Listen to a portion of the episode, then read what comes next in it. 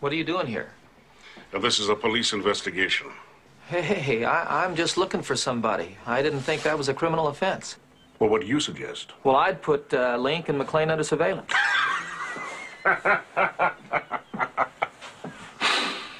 Now, that is a fine example of temperate zone mentality. you want me to place an entire forest under surveillance? I want you to do what any good police officer would do in the temperate zone or the Arctic zone or at the equator. I want you to do your job.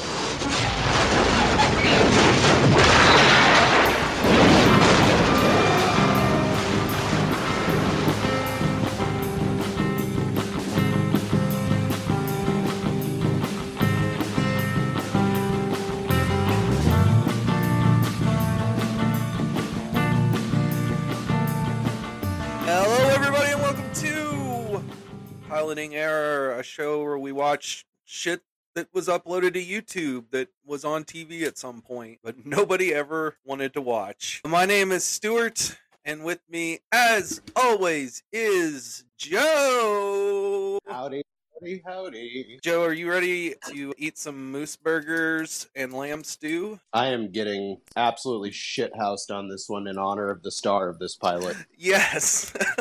and joining us again from the Tattertown episode, it's Chris Day. Oh, hello. Just thinking about Alaska here. Uh, Don't mind me and just pining for the upper one. Pining for your childhood, trapping fur bears, and wrangling beaver. Well, market research was overwhelmingly conclusive. The kids want easy listening country stars who have been dead for 20 plus years. So we found the perfect pilot. It's the 1988 John Denver CBS Sunday night movie.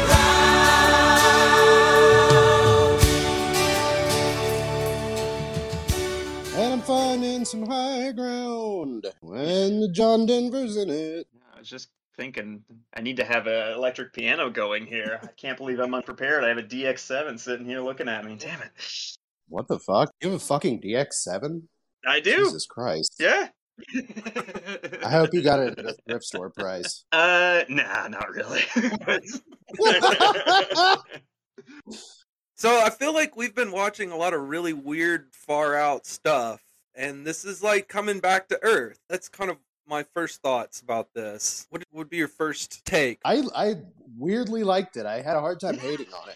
kind of did too. I was really immediately amused.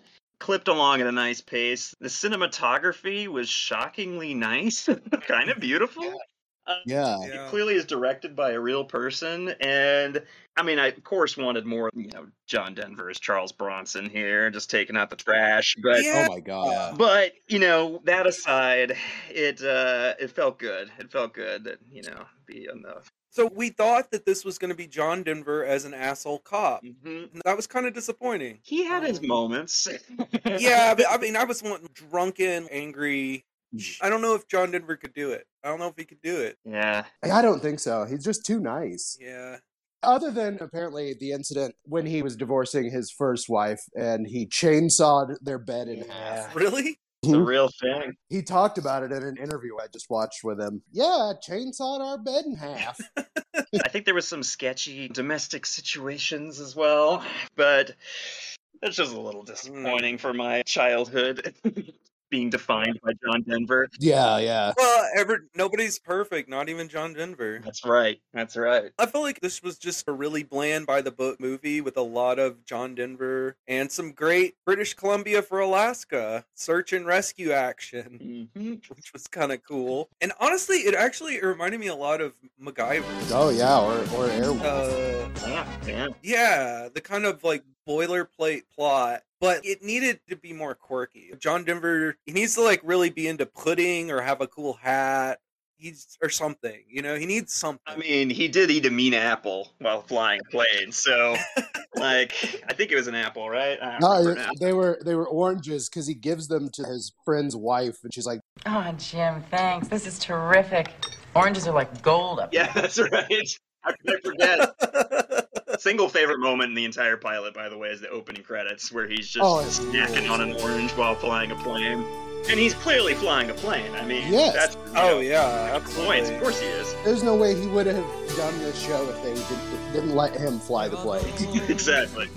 That's what he wanted. He was like, I want to do a show Mhm. where I get to fly a plane and be in nature for a couple of days. Honestly, I, God, it, this is one of the ones where I'm like, fuck, what could have been? Yeah. I would have definitely watched this as a kid. Yeah. And it might be just mostly because I just love John Denver. Same, same. Certified John Denver freak. In this though, is his character a Mary Sue? Like he's just likable and everybody likes him and he, he can't do anything wrong. He is pretty insufferably likable. I mean, I can see where the no good Nicks are uh, poo pooing on him. He's a little too perfect, so, um, you know, he could stand to take a snifter of port now and then. Yeah, I wonder if they let him drink on set on this. Yeah. He famously had a couple of bad DUIs and lost his legal ability to fly, but Mhm. still flew. The FAA took away his his flight privileges, and he just was like, "Well, fuck them. I'm just going to do whatever I want." hmm Towards the end we'll get into what happened to him. But don't want to kill him Yeah, right at the beginning here. right, right. this pilot seems to be really popular with the John Denver fans. If you go through the comment sections, it's just people raving about how much they love him. They love this this movie. It's so great. He's so great. And so much so that it's actually the most watched pilot that we've watched on this show. Oh, is it? It has 70,000 views. And that's just on the crappy version that you found. On the crappy version that was taped off TV, that's 7,000 views a year. Wow. That's way more than any pilot that Hmm. we've watched. Yeah, the good version only has five and a half thousand views. What the hell? And it's like substantially better Yeah. quality. But it's Yeah. only like a year old, and it's got pretty much the exact same amount of views on average. That comes courtesy of the channel John Denver Legend. That is, Thank you. I That's smashed that subscribe button, let me Yeah, tell I'm gonna you. hit that bell to get those notifications every time they upload a new John Denver related video. But you think they're still finding lost John Denver footage? Oh, there's a trove. There's a trove out there. You don't even know about the John Denver bootleg community. Oh. It's deeper than the dead, man. I mean, did you even know about the John Denver movie that he did with Abel Ferrara? I mean, it was. He's an awesome guy, just the nicest guy in the world, peace and conservation activist. First Amendment activists as well. Fuck When yeah. uh, Tipper Gore, they were doing the uh, parental advisory, trying to ban vulgar music or whatever. Like Twisted Sister. Fucking of all people, the most innocent music anyone's ever recorded outside of like the Carpenters. And he stuck up for like uh, the metal guys that were. Dead Kennedys, I think. And Yeah, Dead Kennedy is Jello. He he went in, and all the congressmen were big John Denver fans. Uh, and they were like, "Oh, we got we got the most likable guy in the world on our side," and they had no idea he was actually testifying uh, against such things. I'm like, "What a badass! I love him." That fucking rules. Yep. Class act. Appreciate that. Yes, I have an appointment with NASA at noon, and This wasn't out of nowhere. He had several successful acting roles in the 70s. Most notably with the Muppets. Yeah. John Denver and the Muppets, starring John Denver and John's special guest stars Kermit the Frog, Miss Piggy, Fozzie Bear, Gonzo, Floyd, Scooter, and Rolf. But he was in Oh God, where George Burns, I think George Burns plays God. I think I Yeah. saw it when I was a kid. It's it's one of those classic Saturday movies that just is Mm-hmm. depressing as shit to even think about. Bum, bum, bum, bum. It has a really high uh, score on Rotten Tomatoes. Bizarre. so I guess he's not a bad actor, I suppose. I thought he was serviceable at this. He wasn't super believable as an FBI agent, but I don't know. He brought his own style to it. He has the face of a golden retriever, just Mm. Mm-hmm. unquestionable loyalty and lovableness. And so tan. All that time next to the sun, you know, flying up there above the clouds. This was not shot in Alaska, by the way. I- yeah, British Columbia. Gasp. Very scandalous. And I found this comment from an IMDb user from 2012. Uh, shout out to Moransom on IMDb. As an Alaskan, I find any reference to Alaska or its lifestyle to be sorely lacking. Great scenery, but it was shot in British Columbia in Canada, not in Alaska. A shot of a raccoon when Alaska has no raccoons. In one conversation with an Indian kid, there's reference to the kid's father's losing his pine grove. There are no pine groves in Alaska, but there are plenty of stands of spruce. Shit. God, such a fucking specific complaint. my love of IMDb user reviews knows no bounds. They really are the best. Under, an underrated Yeah. comment section. Yeah. 2012 is a later one too. Man. There were a couple from the last two or three years. Ooh. Oh yeah, I think people are watching this. You can get it anywhere. I found it for sale on Target's website. Pretty sure I saw it on the Criterion channel for the Robert Day Yeah. retrospective. Shout out to Day. Yeah. Is he is he a relative? It's, uh, he is now. Making a, a big adoptive family. Do we want to read the LA Times review? This is one that's uh, contemporary. Oh yeah, I was in love with this. It's brief and to the point. Love 80s bitchiness. So this is by Lynn Heffley of the LA Times. Higher Ground seems an apt title for the new TV movie airing Sunday night on CBS because after watching it, viewers may feel the urge to seek some. Oh. the film, 9 p.m. on channels 2 and 8. Oh, wow. Double throw. Stars John Denver as an FBI agent who quits to become a bush pilot in Alaska and ends up investigating a bootlegging operation and his best friend's murder. Denver has lost his Buster Brown haircut and granny glasses over the years. Buster Brown. Buster Brown I'm Buster Brown. I live in a shoe. making this forever boyish nice guy an action cop is like Mr. Rogers swearing. It's not to be believed. Oh my god. Denver is also the co-executive producer here, but there's plenty of blame to go around. Michael Eric Stein's stultifying script, Robert Day's loose direction, and the miscasting not only of Denver but of Richard Masur as the most obvious villain since Snidely Whiplash are not to be discounted. Add a score by Lee Holdridge that doesn't know whether it's part of a Cecil B. DeMille epic or a John Denver special. Denver sings the title song, which he co wrote with Holdridge, as we see lots and lots of footage of him in his plane flying through clouds over snow capped peaks and ocean. The lyrics go maybe it's just the dream in me, maybe it's just my style. Whatever happened to Rocky Mountain High? the dialogue is bad enough to suspect parody. When I was a boy, I left Scotland to seek my fortune, explains John Rhys Davies as a tough Alaskan policeman who thinks Denver is a troublemaker. He somehow doesn't see Masur, the town's leading citizen, hulking around with creepy henchmen.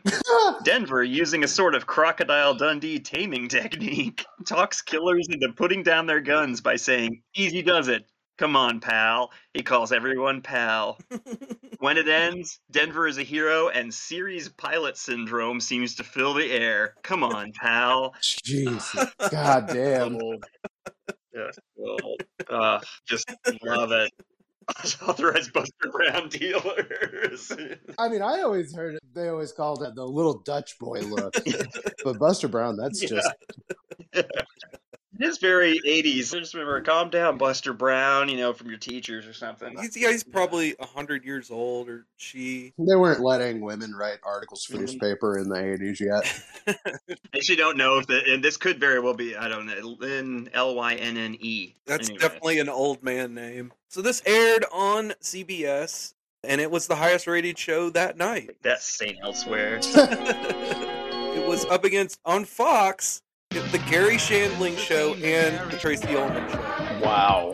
Heavy hitters. I'd probably be watching that, honestly. Yeah, you know, I've never seen the Gary Shandling show, but if it's anything like the Larry Sanders show, Quite good. Yeah. it's probably quite good. oh, I think I thought that's what that was. I get those mixed up. No, he it's his show before Larry Sanders, but I've never gotten around to watching it.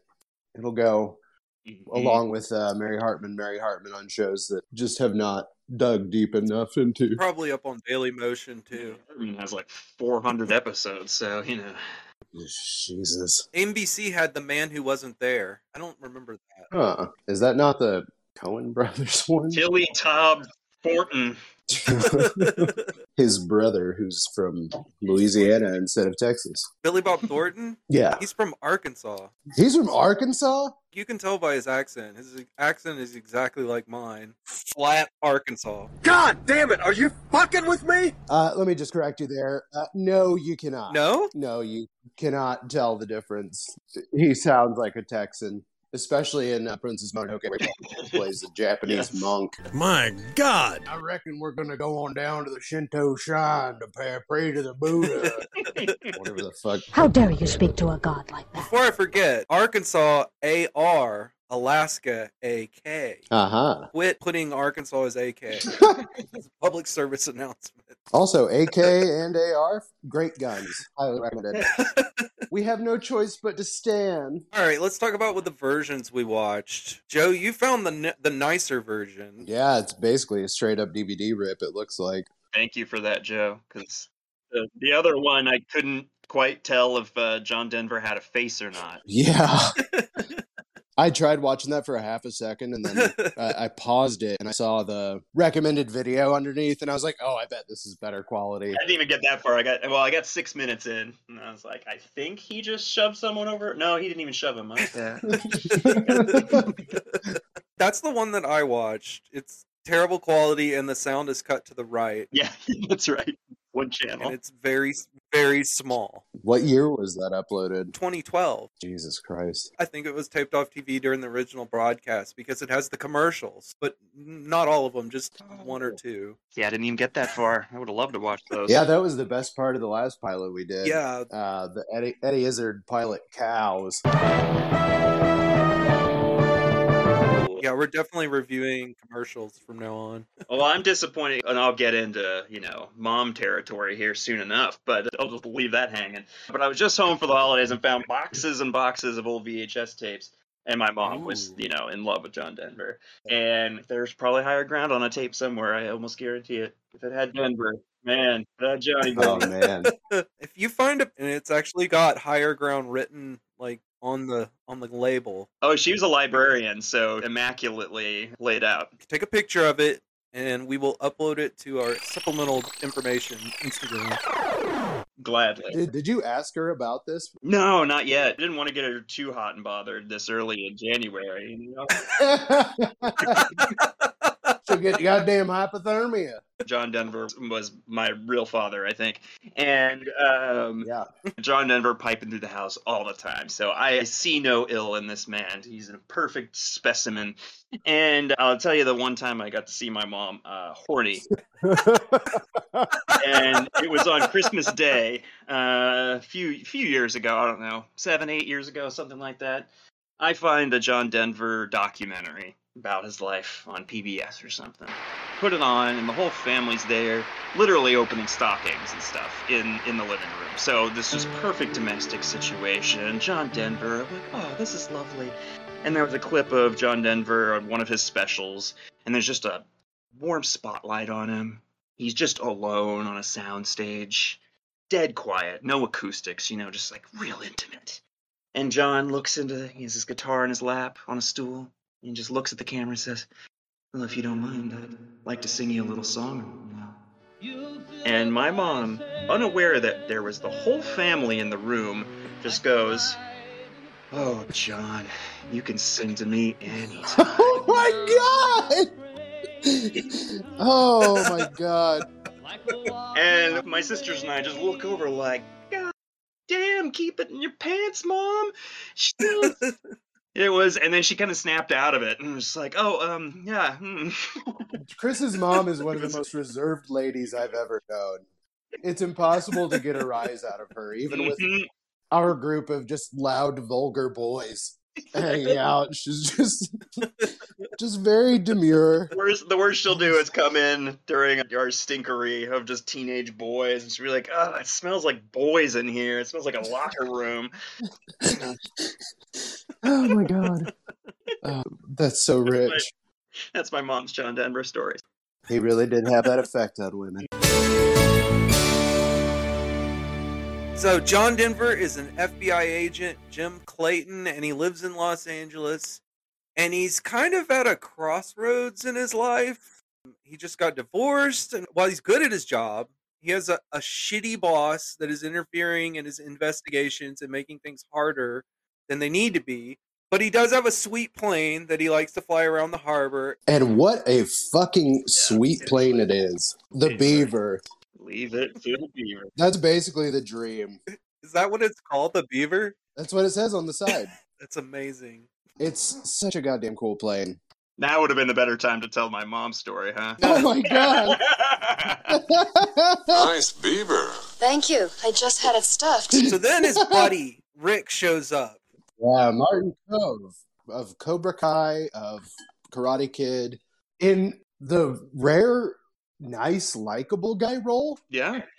and he fucking kills it in that role. He should have played more nice guys. That would be just too, damn tedious. He's just kind of a lovable oaf. He is he's a jerk to his wife, I'd say, and his kid, but likably so. You know, who's not? I, I will say when it comes down to it, he does the right thing, but overall he's kind of a jerk. All right. He's a former agent and he's moved to Alaska and he, he was like working with his father in law and his father in law died. Yeah, from his wife. I just had to swing by and see old Jimzo before I got back to the fastest growing small flying service in Alaska. Anakin Air is what it's called, which is very strange, and I don't know if there's some other meaning to Anakin than Star Wars. Skywalker Air was shut down by CBS. It's over, Anakin! I have the high ground! So he's purposefully getting in over his head. He's like spent a bunch of money on, you know, planes and shit, and now he's trying to get John Denver to quit the FBI and come and join him in Alaska. But John Denver just isn't sure if he's ready to quit his job and move. We cut to later that night, and John Denver where he's undercover trying to catch these bad guys. He meets them in, I think, a hotel lobby or maybe a shopping mall. yeah, it looks like both. Yeah. Place with a bunch of chairs, like a lobby of It something. looks like every location from 80s Hong Kong blood operas. It's a mall, but it's also a hotel, but it's also a grocery store. It's just like, it's just like a mini mall. Check it out now. And we love it. So that he sits down with these guys and they exchange a suitcase of cash. The guy who gets the suitcase, his name is Herman. Pleasure doing business with you. He gets up and leaves, and then John Denver gets up to leave, but the third guy, for some reason, starts having a fist fight with John Denver. Not complaining, it was pretty good, but Jared always wanted to see what he looked like swinging a punch. Then John Denver chases after Herman, catches up with him, and reveals that he's an FBI agent. Denoso! FBI. And Herman is panicking. FBI, huh? You conned me into this. And he pulls out a gun. Herman, what are you doing with a gun? Eyes front, look at me. You don't want to do this, Herman. Don't make this any worse than it is, pal. Look at me. Give me the gun. But John Denver is talking with him, trying to get the gun from him. And this is like his thing that the review is talking about. He's a criminal whisperer. Yeah, yeah. Mm-hmm. And it's working. And they're right up against the railing of the shopping center, whatever. And he almost gets the gun, but at the last moment, FBI, drop it! No! the chief he jumps out and he scares herman and herman falls over the railing and we get the first of the john denver stun faces He, he really doesn't have a face that's suited to emoting. Achingly sincere. why would you do that You didn't have to kill that man. You did not have to kill that man. That's what he said. he was fine Oh, there was a moment too. I just want to call out. He does a beautiful little electric slide all the way across the railing. Did you catch this? I had to watch it three times in a row. It Oh was- shit! It was No, beautiful. I didn't. catch Yeah, that. yeah. He's running, running, and he just like, hey pal, stop. I was very attracted. Damn. I'm definitely gonna be rewatching this. Yeah, rewatch that. That was something criminally underused right there. Who knew? He's got the fancy footwork of a Jackie Chan. I'm serious. I don't understand a word from your mouth.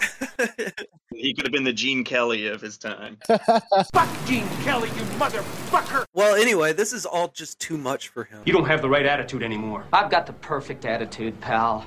I'm out of here. Seems really stupid to quit a job with a pension as good as FBI agents have. It's true, and clearly a mistress of some sort. Jim, what are you doing? Oh, you better go somewhere and cool off. That's exactly what I'm going to do. The first of the John Denver face touches of the movie. he has a, a charm over women I think we've made that perfectly clear. so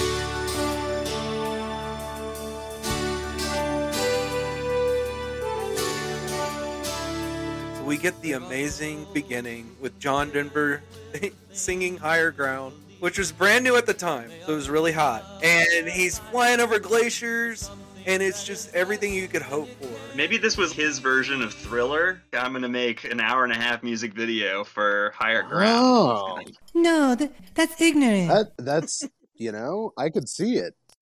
He was a very smart businessman, along with being a talented musician.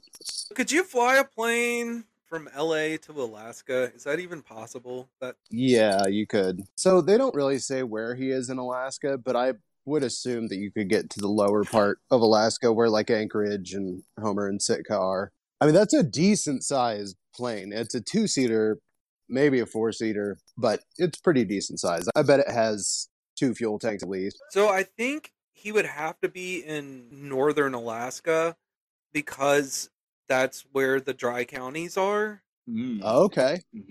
You know what? You're right. There's no way he could have made it on two tanks. He definitely would have had to refill. Well, he clearly stopped in British Columbia to film the movie, so Wake up all my fucking neighbors scream laughing out here.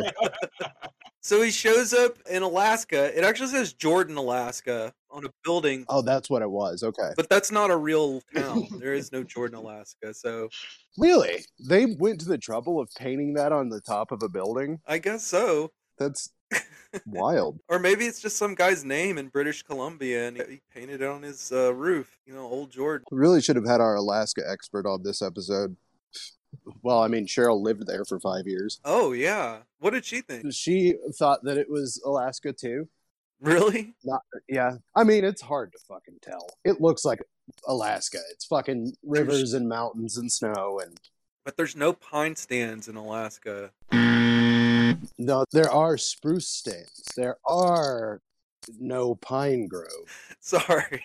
I mean, when I watched it for the first time, it just immediately made me want to go to Alaska. It's just the most insane place that exists still.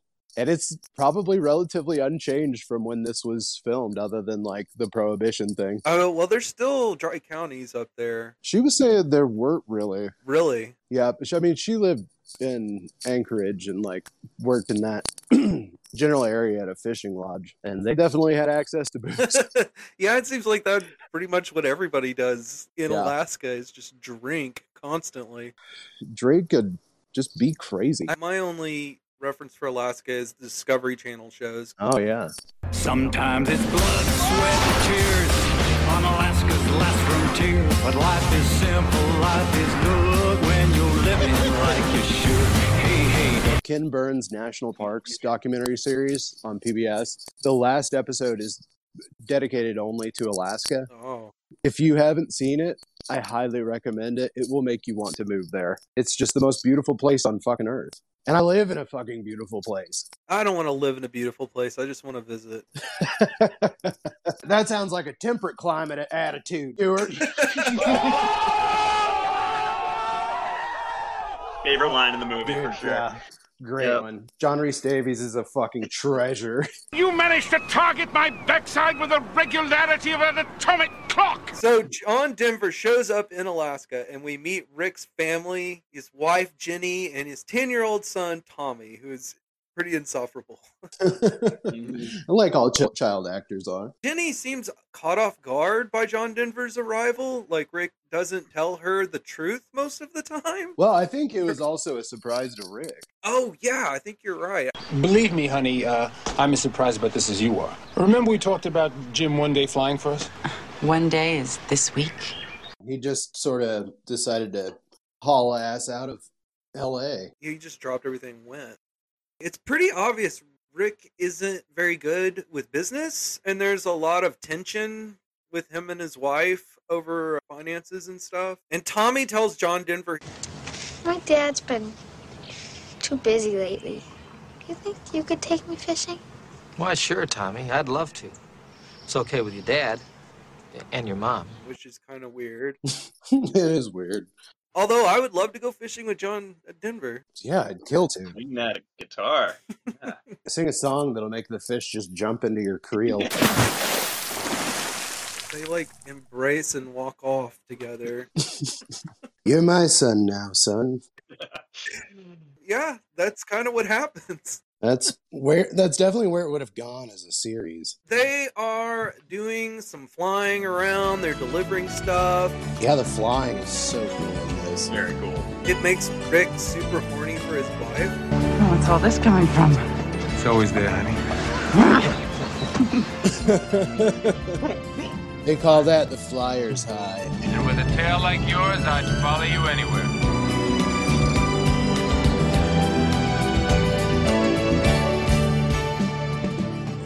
Rick is committing one of the three sins that will tank your business. He is expanding too fast. You have to grow your business at a sustainable rate. Well, under Robert Kiyosaki's rules, What's his rule? uh, don't expand your business too fast. Okay. No, I, don't- I have no idea. Rick, in his desperate bid to keep his business afloat, has gotten himself mixed up with some criminals. And we meet Ike and Link and the girl who gets shoved around, who are Native Americans. And Link is a trapper, My mind's magnificent, my body no different. I'm full of trapper pride. and M- Ike is a mean asshole who wears a leather coat and is constantly chugging whiskey. It's very pathetic and strange. It reminds me of the 90210 episode where uh, Dylan relapses and starts drinking out of a flask very oddly. Definitely do a podcast about 90210. It's one of my favorite shows ever. Nine, two, one. Whoa. Beverly Boys 90210 Whoa. Well, they do a shipment with Rick, which turns out to be whiskey. And pills. Pills in bottles, right? There's fucking greenies in there. Like what's that? The guys don't work for nothing. I mean, all these boxes. Yeah. What do you think the big plane's for? So I guess they work for, you know, Adderall. So next thing you know, Sheriff John Reese Davies is at their house. Welsh King. Why is there a Shakespearean actor sheriff in Alaska? When I was a boy, I left Scotland and I came to Alaska to make my fortune. But I quickly discovered that the, the only riches that I truly valued was the right to sleep at night with a quiet conscience. You're a former peace officer yourself, aren't you? You know that feeling. Or have you already forgotten? Looks exactly like Luciano Pavarotti as well. Not uh, I Shit, he really does. yeah, he does definitely. He doesn't anymore. He's he's getting up there. He's Mhm. like 75 now. Which I don't know why they made it Scotland instead of Wales. What was the point of that? Whales still a little too exotic. It's a land that confuses and baffles. too many Y's as vowels. You know, it's it's confusing to people. Dude, that language, hmm the best. The best. Bring back Welsh and Gaelic. Yeah, bring back Thorn, Oh, uh, the TH, the oh, letter that became Yes. TH. what? All right, let's move on. I don't know about this. I don't like this idea. It's too scary. I like this. Rick goes to see McLean, Yes. the very bad guy. Played by the greatness of Richard Masser. It took me a second to realize where I knew him from, but he's like the hound master in the thing. What the hell's in there? It's weird and pissed off, whatever it is. Yes. Oh. Yes. And he is also, much like Martin Cove, playing against type. He has like the kindliest face of anyone in Hollywood. And they have him play just an absolute piece of shit. I, yeah, I thought he was genuinely terrifying in some parts. Yeah. He's got some great eyebrows though. Mm-hmm. So Rick is telling him that Lieutenant Smite came by my place today. that right? You say anything? No. I just stood there and aged. And we find out Rick owes McLean a whole bunch of money. Basically, he owns the big plane that he just purchased. You know, just for flying booze alone, he could confiscate my plane. Who's playing right? You still owe me three payments on that plane, and you're way behind. Yeah, I guess he's leasing it. Hard to just purchase a plane. Yeah, he's got some deal with him where he owes him a bunch of money. And he's trying to force him to do these bootlegging shipments to pay him back. Yeah, bootleg runs. You fly three more flights for me, I'll cancel the debt. Which, I mean, it's, it's not like we're in prohibition. Is it really that serious to be flying alcohol around? I wouldn't think so. I mean, is it really that profitable too? No, I don't. It is- yeah, it doesn't carry that many cases. Yeah. Like what's the fucking markup on a case of liquor? it cannot be enough to justify paying for fuel for a plane and murder. And look what it's doing to poor leather jacket dude. Oh, uh, Ike, poor Ike. I don't know about you guys, but I did not like Ike. No, No, he was shitty too. Yeah. he was a little snot. But this is where Rick does the right thing. He refuses. He says, "No more illegal jobs. I I don't want to do this anymore." I can get square with you without flying boots. And McLean is like, "You suck at running a plane." Since your father-in-law died, you practically run Anakin Air into the ground. Really low blows. yeah, just really awful. And then we get this great line where Rick is like, I don't break the law, and I don't like lawbreakers. In fact, this whole deal makes me sick. I'm gonna puke. "Yeah, I had a flashback to uh, Action Family." Oh yeah. Elliot. You make me sick. oh jeez. I love a good uh, "You make me sick" line. So then we get a fun party with John Denver. Yeah. Where he's singing songs. sings a little this is song. what we're here for, right? Yeah, I thought there was gonna be more musical segments personally. So this was a nice, uncanny, soundproof room that they were all sitting Hmm. when the music kicked up and I heard the voice of this of them singing, I legitimately for a second thought that they had got Stan Rogers to do something for this, even though I think he probably passed before this. In a similar way to John Denver, actually. in. oh, really? I think he also died in a plane crash. Are you are you guys familiar with Stan Rogers? am, yeah. Tracing one warm line through a land so wide and savage, and make a northwest passage to the sea. Yeah, not a ton, but yeah. He fucking rules. I'll I'll send you some stuff. Oh, please. He was he was really awesome. Sorry, listeners, he's not gonna send it to you, but he'll send it to me. So they're having this fun party, and McLean calls Rick and apologizes for threatening him Look, I don't feel right about what happened today. I'd like to try and get it straightened out. and says he has a legal job for him. I need you to pick up some freshwater fishermen tomorrow morning. But when John Denver finds out, you know, Rick is going to go pick up fishermen, he gets really sad. McLean. And he runs after Rick, who's taking off in the plane. He does not catch up with him. No, he doesn't. Next thing we know, Rick has disappeared, and John Denver has to go look. He finds his plane and he falls out of the driver's side door of the plane and he's been shot.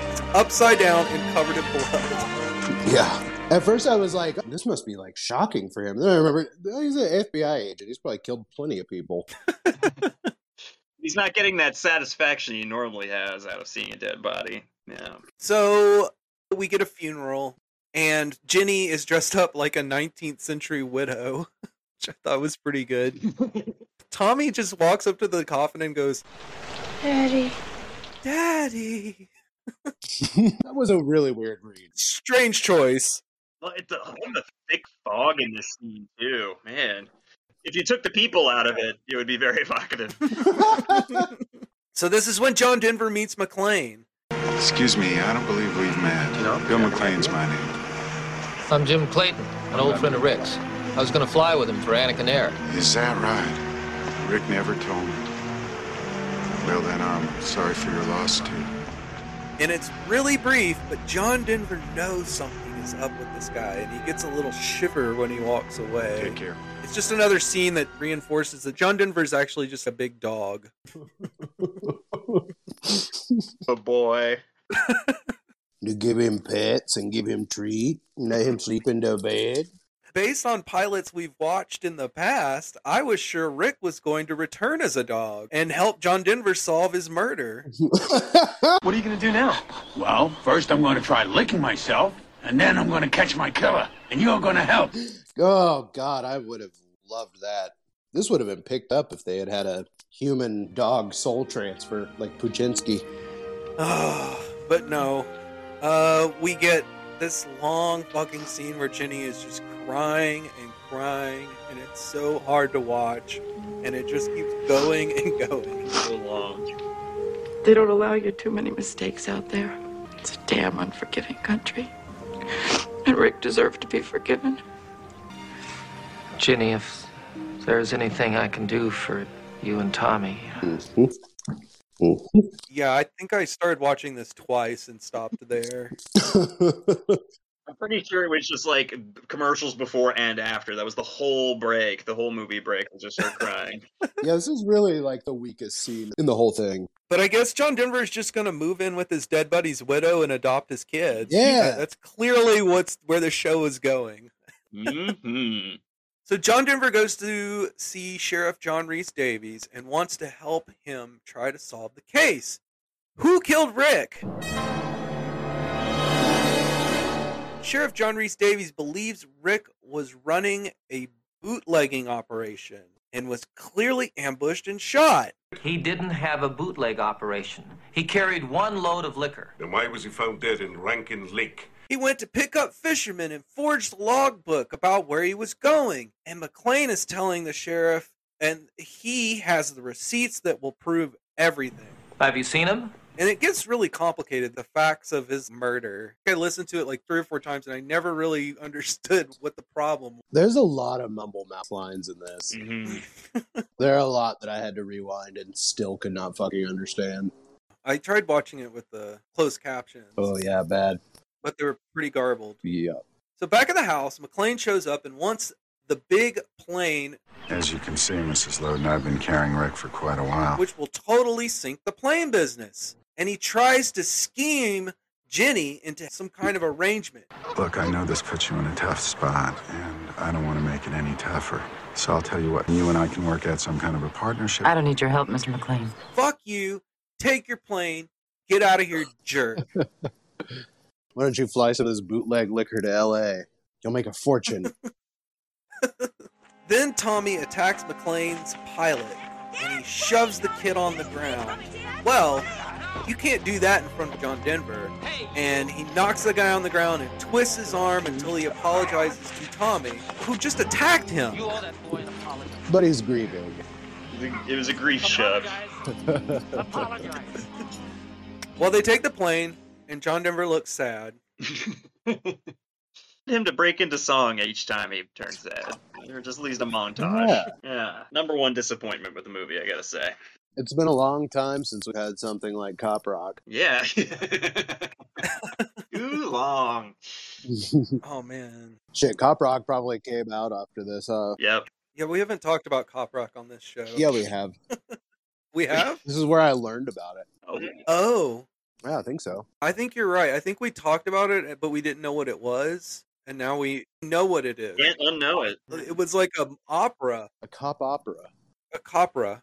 I'm the baby merchant. Tots are us. I give you all the service and no damn fuss. Give the baby merchant just a week or two.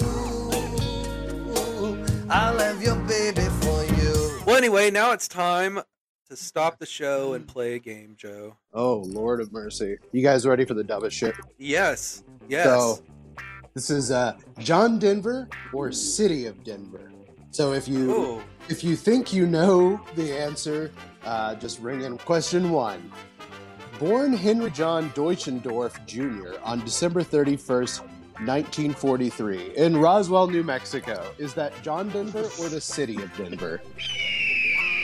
yeah, go ahead, Stuart. City of Denver.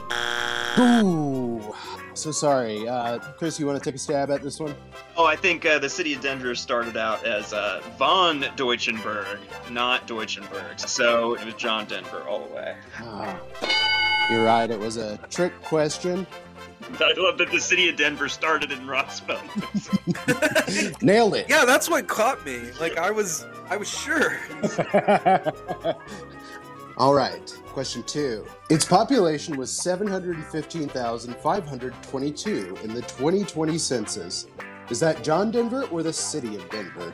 I got nothing. Yeah, I don't know. Oh my god. Stumped. I'm Oh totally my stumped. God. I'm sorry. Yes. Well, all right. It was the city of Denver. What? But uh, All right.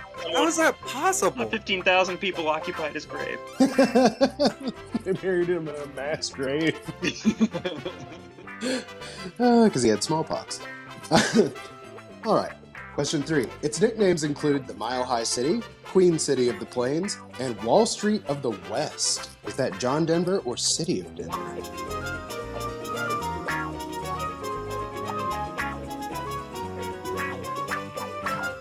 drawing a blank. Yeah, I'm just seeing if how long this pause can go. Ooh. Sorry, we're going to have to move on. It's actually John Denver. Those were all his nicknames. Oh.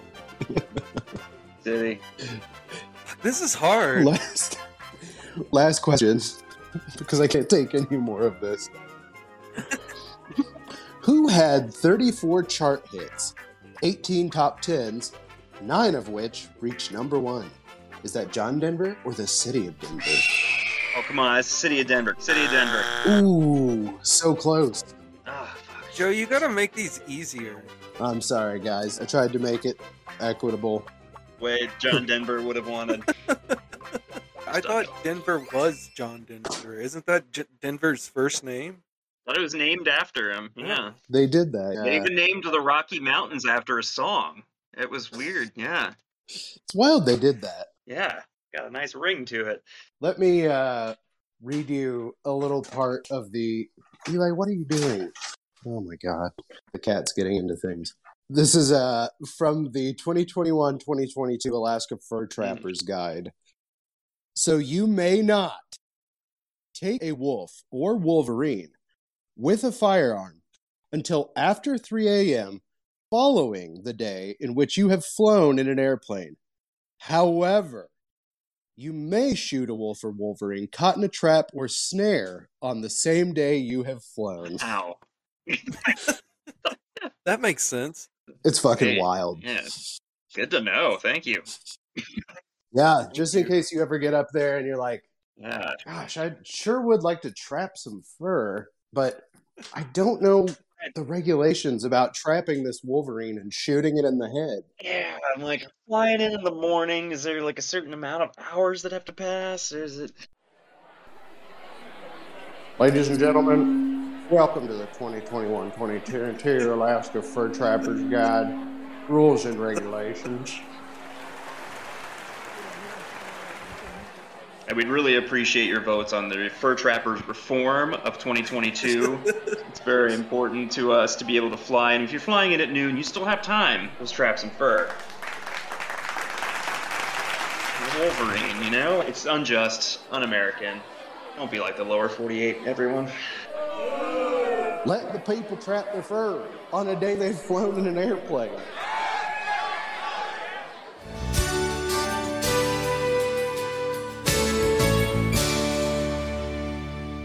Sheriff John Reese Davies is reading an old book at the restaurant. I really liked that touch. He's not just reading any book or the newspaper, he's reading this old Welsh book. Ancient tomes of spells and ghouls and goblins. And this is when we meet the best character in the whole show Moose Burger Guy. Mr. Clayton, your first time here, would you care for one of my fine moose burgers? A moose burger? Yeah. It's okay with lots of ketchup. If you say so, Tommy, w- with lots of ketchup. Coming right up. Bizarre. I needed more of him. Straight out of Twin Peaks. So wanted more of him. The show needed more of him for sure. But speaking of, when we get to that house or later on, not house, office, like community center, Kalama Community Center. that's what it is. Yeah, it looked. Oh, yeah. Did that not look exactly like the room in the sheriff's office in, in Twin Peaks? Yes. Yeah. Just saying. Yeah. A hundred percent. So we can surmise that David Lynch saw higher ground and the wheels started turning. I mean, honestly, what? It's about an FBI agent going to a small town in the middle of nowhere, and all is not as it seems. There's a bit of darkness. There's a parallel there for sure. I'm gonna watch Twin Peaks after this. Back at the plane business, they overhear a distress call. General call to pilots in the Jordan Coloma area. This is Anakin Air Station 3302. Over. Roger, Anakin Air. Looks like we've got a mayday situation with a kayaker down about 20 miles north of Coloma on the Coloma River near Jack Simon's cabin. John Denver springs into action. That kayaker could be critically injured. I can handle this. And we get a great sequence where he lands his plane in a rough river and manhandles a poor canoeer who likely has a spinal injury, perhaps ruining his life. Yeah, that guy seemed dead, right? Yeah, he was like dead. and he goes up to him and he's like, "Oh, thank goodness you came. Hey, what's up? I thought no one would come." And then he's just slinging him around. How did that guy expect to get back?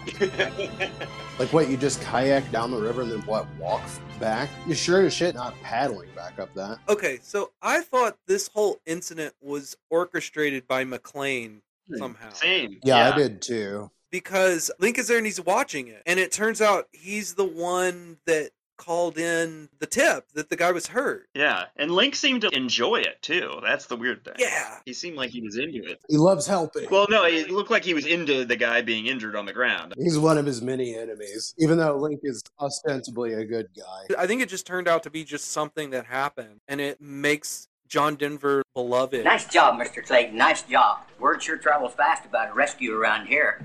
Fine piece of flying.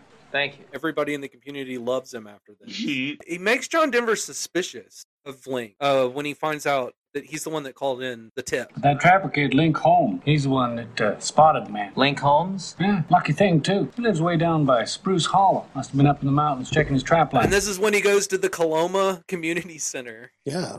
Which we were just talking about. And I was trying to figure out where this is. I think it says Coloma. I you can it's hard to read. So that's the that's the tribe. The tribe? Yeah, that's the tribe of Alaska indigenous people. Oh, okay, that makes sense. I'm pretty sure. Let me let me look this up real quick.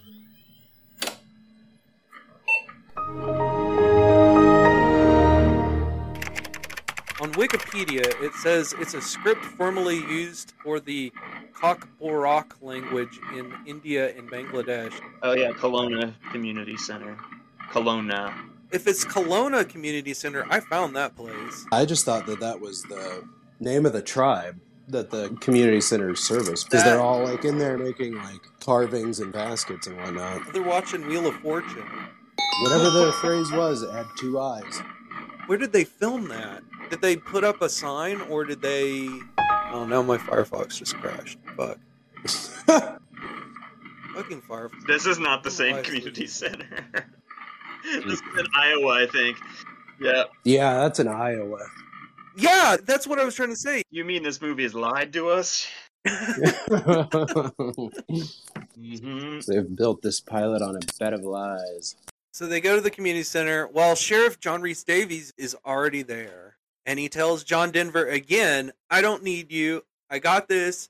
Your silly FBI city ways aren't going to work here. You want me to place an entire forest under surveillance? What am I supposed to do? Interrogate a moose?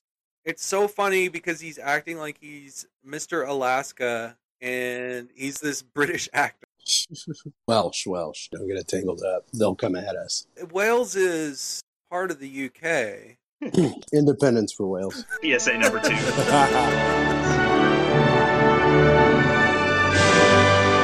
When he leaves the room, John Denver looks through a folder John Reese Davies left behind, which is pictures from the plane Rick was found in. It turns out, if you actually look at the pictures, they are full of evidence. Mm-hmm. And when John Denver shows John Reese Davies the folder, he's like, uh, y- y- fuck, you're right.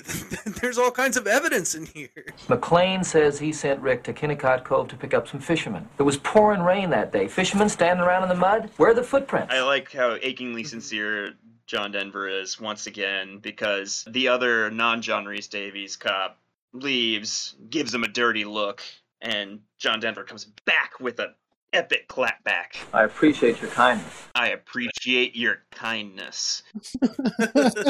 Just sick burn, John. Sick burn. You got his ass. And then they just come back in and be like, wait, how dare you look at this evidence that we left in here? So, Clayton, what do you think you're doing?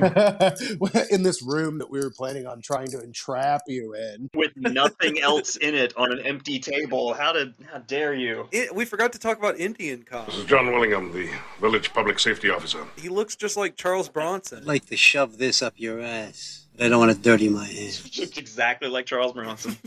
He was Polish or something, right? I know one thing about Charles Bronson. He hated doing those Death Wish movies. He just did them for the money. It went very much against his beliefs. Oh, yeah. Mm-hmm. Yeah, he called it right wing grievance. bullshit or something. Yeah, which they obviously are. Oh yeah, absolutely. Oh, Lithuanian descent. Lithuanian, wow. Lithuanian. hmm Born in Pennsylvania, but Have you ever seen Hard Times, 1975? oh, fucking love Hard Times. That movie is incredible. Oh fuck yes, Hard Times is fucking amazing. Dude, Walter Hill, baby. Yeah, I think they really wanted to work together, Charles Bronson and Walter Hill, but it was the only movie they ever made together. Mm-hmm. In the same vein, there's another movie starring uh oh, Jesus Christ. It has Gary Busey in it in like a minor role called Straight Time from the 70s that I highly fucking recommend. It fucking rules. Also has Harry Dean Stanton if I remember correctly. Dustin Hoffman too, right? That's a damn good movie. Fucking great movie. given the possibility of living up to the dream in me, you know that I'd be reaching for higher ground. Bootlegging in Alaska is as bad as cocaine in LA. That's what he says, yeah. Listen, I understand what's going on here. In LA, it's cocaine, here, it's alcohol. But it's the same thing. And we're on the same team. I don't believe it. No, it seems crazy. Certainly not as good as cocaine in LA, I'm sure of that. No, not at all. in the eighties? Shit. Jesus Christ. Uh, so John Denver goes to visit Link, the, the not so bad trapper. He's like yelling at John Denver for having a white savior complex, Oh, yeah. Tell the white man everything. He'll take care of it. which he kind of does, but is also genuinely involved for no other reason than he sincerely cares. He's just trying to help out. He has no other motive. He's just a good guy. So Link tells John Denver, It's the Lady Jane. She's a packer ship coming into the harbor at Jordan. She sells liquor to the fishermen. And she's pulling out tonight. That's what I need. Thanks, Link. and that's where the climax of the show is going to happen. While Sheriff John Reese Davies has discovered Our town benefactor served a sentence for cocaine smuggling before he came to Jordan. Get all the men you can. he and the other cops march off with guns. Oh, I didn't catch that. That he's a cocaine smuggler. I saw the mugshot come through the fax machine. Mm-hmm. Yeah, he figures out he's an LA cocaine smuggler, Huh. which was kind of weird that like John Denver didn't already know about him. Well, what the fuck is he doing? Smuggling fucking booze. The lesson learned here is never trust a pillar of the community. I never will. never will again. Our hero, John Denver, arrives at the Lady Jane. He pretends to be just some guy looking to buy booze. Need something to keep a little fire in my belly. Fisherman told me I might find it here. Going on a long flight, I need a little edge up. The workers they let him in to the ship, but turns out they know who he is and they show him a gun. Wrong move, Mr. Clayton.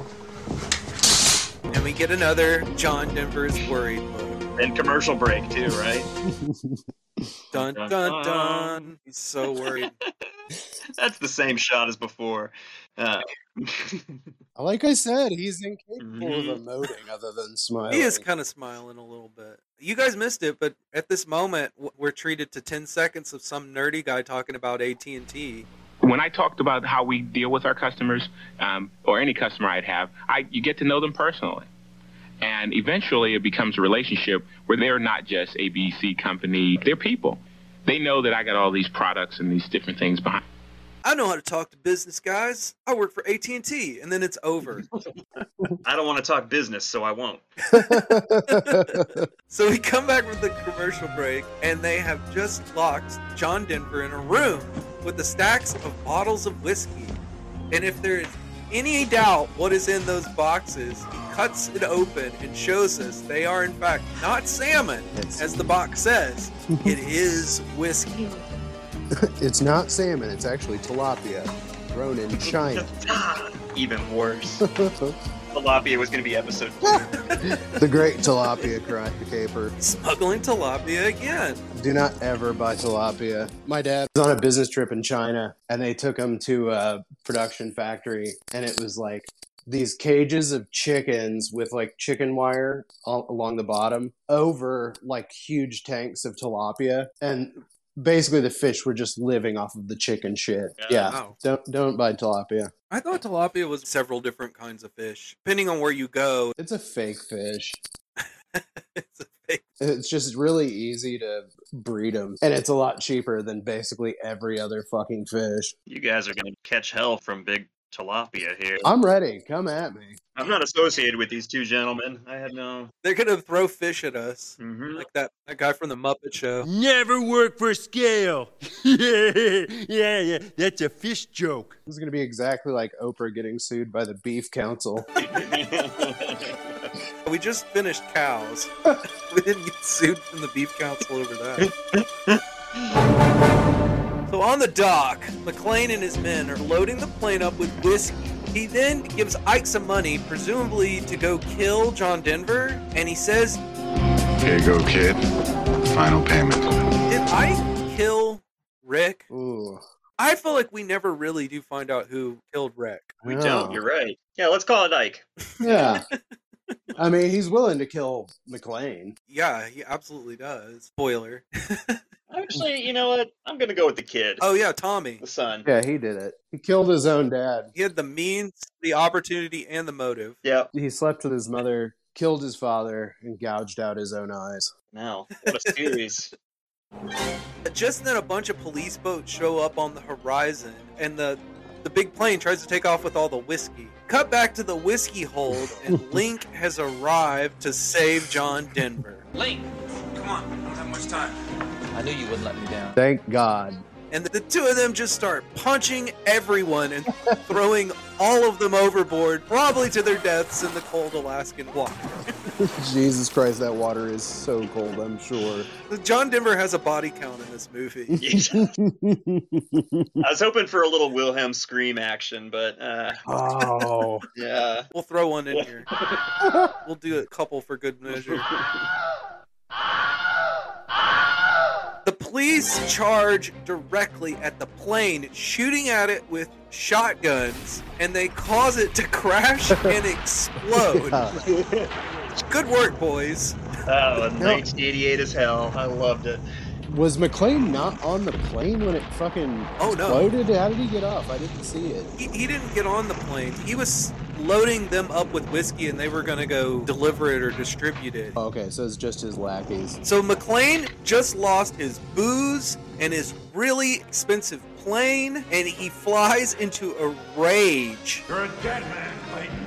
And starts shooting at John Denver. And they run inside one of the harbor buildings and have a really intense cat and mouse game. Yeah, he nails Link too. Nails him right in the chest. When they finally find each other, John Denver and McLean, they're struggling, and Ike shoots McLean in the fucking back. Yeah. He nails him with what looks like a Henry Big Boy or Henry Golden. It's not a Golden Boy. It's not gold, but some sort of. Fucking shotgun. It's not a shotgun. With that mustache, I tell you. So then John Denver has to use his special calming John Denver powers to get Ike to give him the gun in a moment that mirrors Come the on. beginning of the movie. Come on, pal. Put the gun down. It's okay. also, would have been a great opportunity for him to sing. Yeah. New hit song, Come On, Pal. Yes.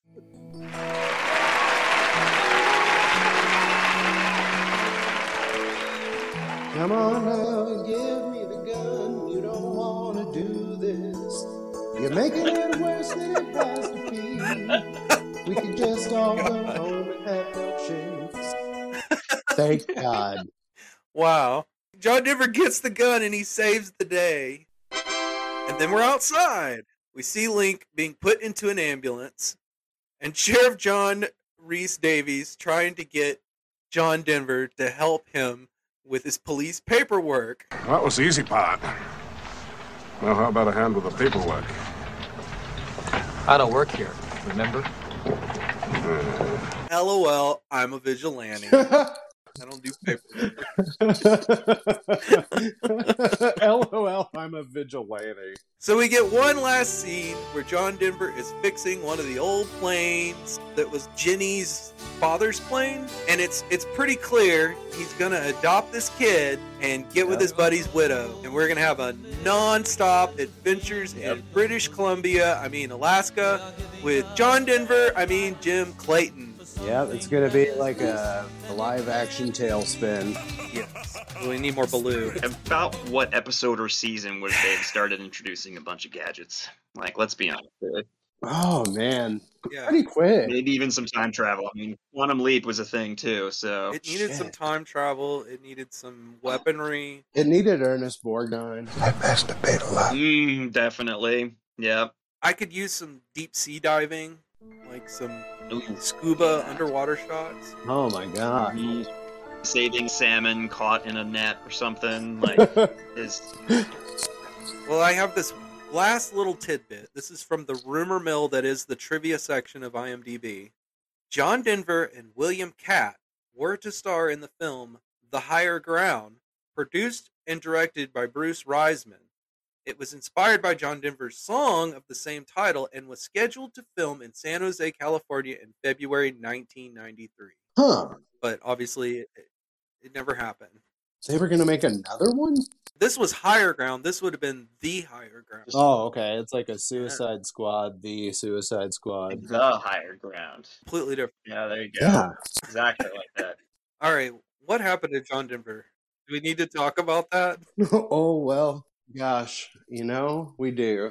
I mean, I'll just say that, like, in my household, this was like a, a, a morning to remember, not unlike 9 11. I'm, so- I'm actually being serious. Really? Either, because my mom came in and she was just destroyed, and she woke me up for school and said, John Denver died. He just crashed a plane. And it was like a big deal. God damn. Yeah. So the the plane crash wasn't his fault. For one, despite his uh, struggles with alcohol, he was not drunk when the plane crashed. They found no alcohol in his system.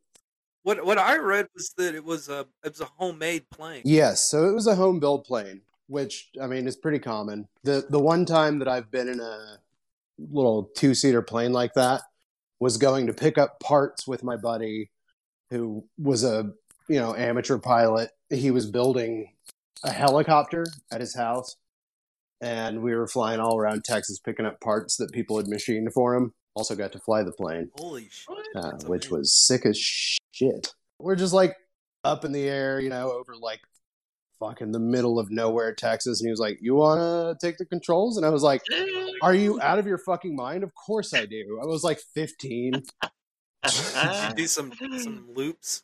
no, no, I just, I pretty much just kept it steady. It was probably on auto. I mean, it may have been, but it was fucking sick regardless. I would kill.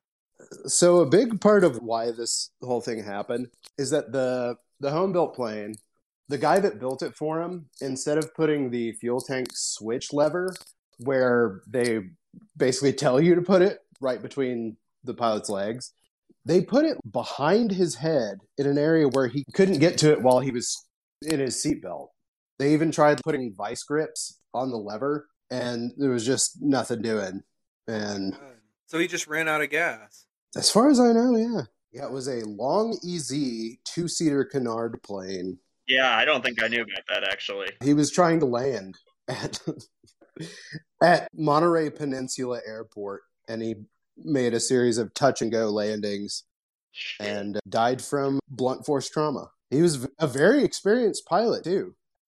Well, here I'll give you a parachute and uh when I say bail, we got to bail, but that's not going to happen. It's just like very, very confident pilot. Mm-hmm. This was just like one of those things, you know, landing and takeoff are very difficult, I guess.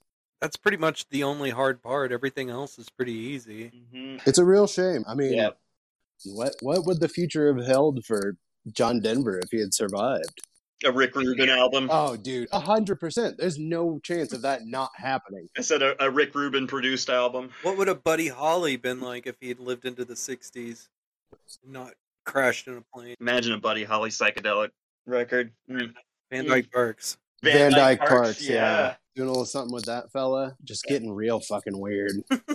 H- Him and the Big Bopper. Mm-hmm. Their acid face. Big Popper. Big Popper.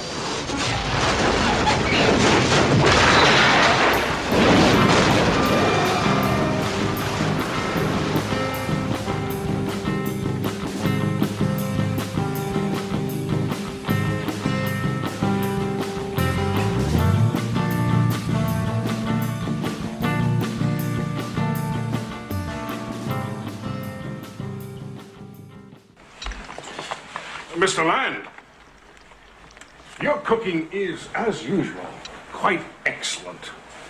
Thank you very much. Well, you're very welcome, Ben. And tomorrow I'm fixing your favorite lamb stew. Lamb stew.